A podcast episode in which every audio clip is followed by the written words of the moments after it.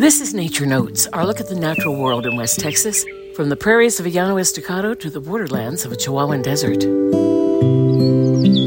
The booming probiotics market makes it plain. We humans have come to appreciate our microbiome, its gut level biology. Our digestion relies on the presence of good bacteria in our guts, but one West Texas creature has taken it to another level.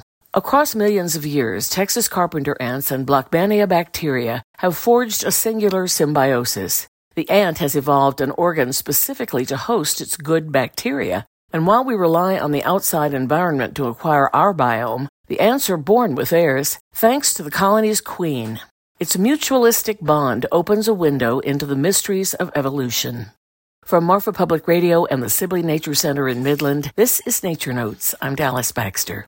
Perhaps it's our assumption that the non human world is defined solely by violence and competition, by predator and prey, parasite and host. But win win relationships which abound in nature are relatively understudied. Most of coevolutionary theory has nothing to do with mutualisms. It's like a totally different set of expectations when you have positive positive versus positive negative or negative negative relationships. That's Dr. Joe Manthey, head of a genomics lab at Texas Tech University. He's exploring the ant bacteria symbiosis.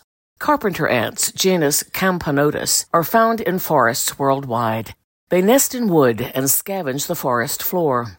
It's an omnivorous diet of dead insect parts and plant detritus, and it often has nutritional shortcomings. That's where the Blochmannia comes in. The bacteria recycle nitrogen and produce amino acids missing from the ant's diet. The ants can survive without Blochmannia, but their fitness is markedly compromised. To study Texas carpenter ants, Manthey came to the Chisos Mountains of Big Bend National Park. Finding the ants wasn't easy. They nest in oaks out of reach and out of sight, and Manthey learned that they forage at night. Eventually, Manthey and his students found two colonies in the Chisos. When you see a log and then you see a little pile of sawdust underneath it from a distance, that's an obvious telltale sign that something is burrowing in there. If it's really coarse texture, it's usually the larvae of beetles. And if it's a really fine texture, it's usually the carpenter ants. And if you just pull off a little bark, you can usually find them. Manthey collected 14 Big Bend ants. He'll sequence the genomes of both the ants and the bacteria. And he's doing the same for carpenter ants and Blochmannia across the American West. Then he'll compare the findings. What could they reveal? A carpenter ant's diet in the Chisos differs from that of an ant in the hill country or the Rocky Mountains. That means that what the Blochmannia does to supplement the ant's diet must also vary. We can imagine how predator and prey evolved together in a sort of arms race. West Texas pronghorn, for example, evolved their speed to evade the now vanished American cheetah.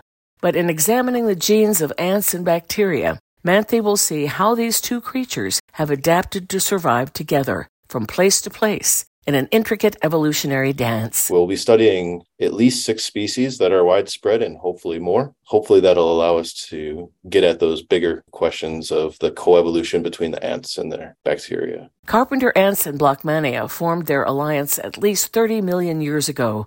It served them well. The poet Alfred Tennyson famously wrote of nature red in tooth and claw. But this pairing reminds us the reality is far stranger. This episode was written by Andrew Stewart. I'm Dallas Baxter. Thanks for listening.